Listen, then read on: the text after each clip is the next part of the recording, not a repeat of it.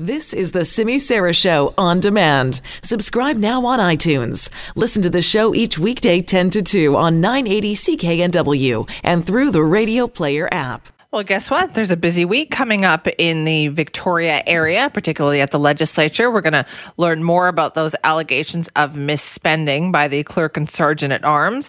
That's been a story that's kind of been on the back burner for a little while now, as we've been waiting for more details on that. Plus some changes legislatively as well for the provincial government. They want to shape some labor rules in our province. And of course, what are they going to do with the legislature about the price of gas? So to talk about all of these things and more, we're joined now by Global BC Legislative Bureau Chief Keith Baldry. Hi, Keith. Hey, Simi, the circus is back in town today. Sounds like it. I was saying things are definitely ramping up there. What's the deal with the misspending with the clerk and sergeant at arms? What's happening with that? Yeah, so it's the final week of investigation by Beverley McLachlin, the former Supreme Court Chief Justice. She's got a deadline of Friday to hand in her report to the three House leaders for all three parties. I just checked; she hasn't asked for an extension, and nobody really seems to know what she's been doing. I don't get the impression that she's interviewed anybody in the legislature.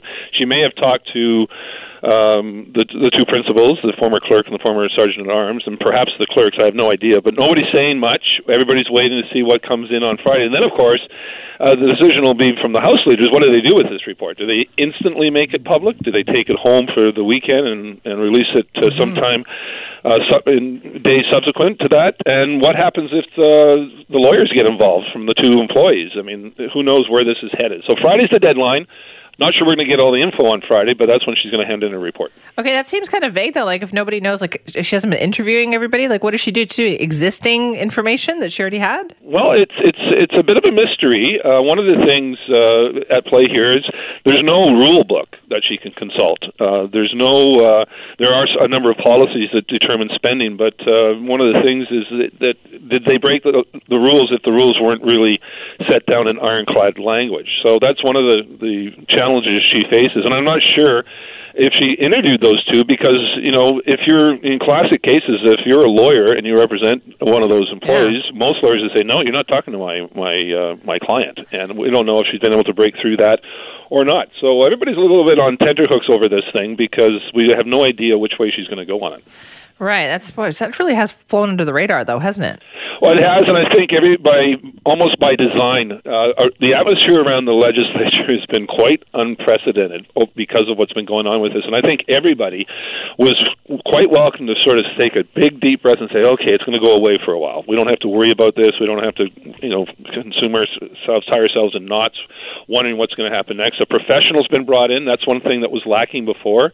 You had this unprecedented situation where the speaker was doing investigations and through his special aide, and no party was really comfortable with that this was a personnel matter, and personnel matters are different than a lot of other matters, and that's sort of had a cloud over the legislature for some time. And I think people were comfortable with the fact that a pro like Beverley McLachlin was coming in and she was going to take over here, and everybody else could sort of take a back seat and let her do her work. Right. Okay. So that's coming up at the end of the week. Let's talk about what else is going on legislation-wise. What is it with this changing of the labor rules? What's up with that? Yeah. So that starts today with legislation changing the Employment Standards Act. The BC Liberals, the history of labor law in this province is quite fascinating. The NDP government, Dave Barrett, actually brought in the first labor code in the 1970s. Obviously, far more sympathetic to unions than had existed any time previous. The Social Credit government came in under Bill Bennett, didn't change a huge amount of things, but Bill Vander Zalm came in and really just turned it on its head and brought in a completely anti-labor labor code. The Harcourt government changed it back again. Campbell came in, didn't do a huge number of changes to the labor code, but in employment standards, he did weaken some of the protection there for workers and giving more what's called flexibility to employers, and also controversially, and I have no idea what this is going to be addressed this afternoon, lowered the age of when people could begin working to 16 or even earlier than that, and that was a bit of an issue in the early part of the first decade of this century. It doesn't seem to be much of an issue now, but I don't think the employment standards are going to be the big changes. It's the labor code changes, and we're not sure when we're going to get those. There's been a three-member panel has made a series of recommendations, but reading between the lines of the report, you get get the impression they're also recommending don't have the pendulum swing hugely one way or another. And it didn't really swing in a big way under Campbell, but it swung a bit. And I presume it's going to swing back a little more to the labor movement as a result of the NDP's in power. The one thing we're keeping an eye on, I'm not sure we're going to find this out today at all, whether or not the whole secret ballot is eliminated when it comes to certification drives for unions. The NDP wants that gone, but Andrew Weaver and the Greens have said, no, we won't support that. We think the secret ballot is fundamental to democracy. So that's going to be an interesting fight. Not sure that's going to happen this week, though, but it begins today, the process of rewriting the labor laws in BC, which is the key, campaign commitment for the NDP. It begins today with some changes to the Employment Standards Act. I guess when we have question period coming back, too, we can expect a lot of discussion and back and forth about gas prices. Oh, I would think that's got to be top of mind for the Liberals. I'm sure there's other issues as well. But, I mean, the Liberals have really seized on this issue, and I think they're having some success with it about demanding that the government take some action. Even though the NDP is discovering, now that they're in government, it's a lot harder to find the answers to this thing when they were in opposition.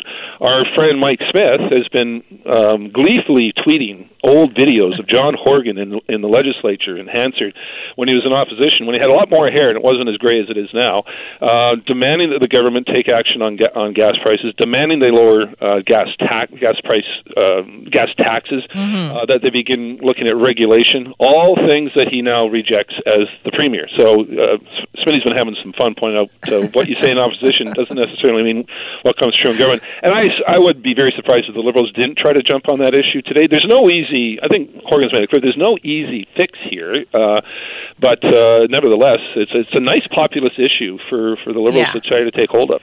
And I wonder, do you think they're gaining some traction? Are they getting some traction by doing this? I think there's always going to be frustration at the pump when people look at the bill and go, whoa, and they're automatically, I think, the default position is blame the government. And because the government does take 35 cents a litre from you for various taxes, which, go to build transit and transit lines. It's not like it disappears into the ether. The money's used for something. But people are now focusing, I think, having their attentions brought to the fact that the amount of taxes you pay on your litre of gas is noticeable now. And it's there's anger at the pumps, and I think the Liberals are probably benefiting from this. And I detect a bit of, not desperation on John Horgan and the NDP's part, but certainly a little apprehension because just born in the fact he keeps changing his position. At first, he seemed to suggest maybe there's some taxation relief. Next day, no, that's not going to happen. Then he suggested that there should be regulation, and then he realized, no, that's not going to happen. I discovered we can't really do that. Then he suggested a refinery be built, and then the next day, no, maybe it should be built in Alberta. All of which tells me there's no real game plan that the NDP possesses on this issue. And I also find it somewhat ironic that a party that has got a fairly bold and aggressive plan to fight climate change would be advocating building yet another refinery to process even more fossil fuels. Those two don't add up. I saw that, people pointing that out, and I thought, that's a very, very good point. Are they very sensitive, though, I guess, Keith, to any issue having to do with affordability? Because after all, that is what tipped that last election. Exactly. They ran on that issue, and that's why they're in power, and that's why things like this can get away from them. The price of gas is a big part of many, many people's household budget, and now it's getting to the point where you're really noticing the boost in price that you're paying is significantly higher for many people than it was just a few weeks ago, and that goes to the heart of the affordability issue, and I think the Liberals will continue to try to exploit that. Not that the Liberals have any answers here either. I do find it ironic that the so-called Free Enterprise Party is demanding that the government step in and interfere with the marketplace, which is another irony on this story as well. But affordability is a nice issue to run on, but if you can't deliver it, it can come back to bite you. Sure can. Well, you're going to have a fun week. All right. It's going to be lively. Thank you, Keith. All right, Simi. Take care. That's Keith Baldry, our Global BC Legislative Bureau Chief, giving us a preview of what is ahead this week in Victoria because they're all back at work.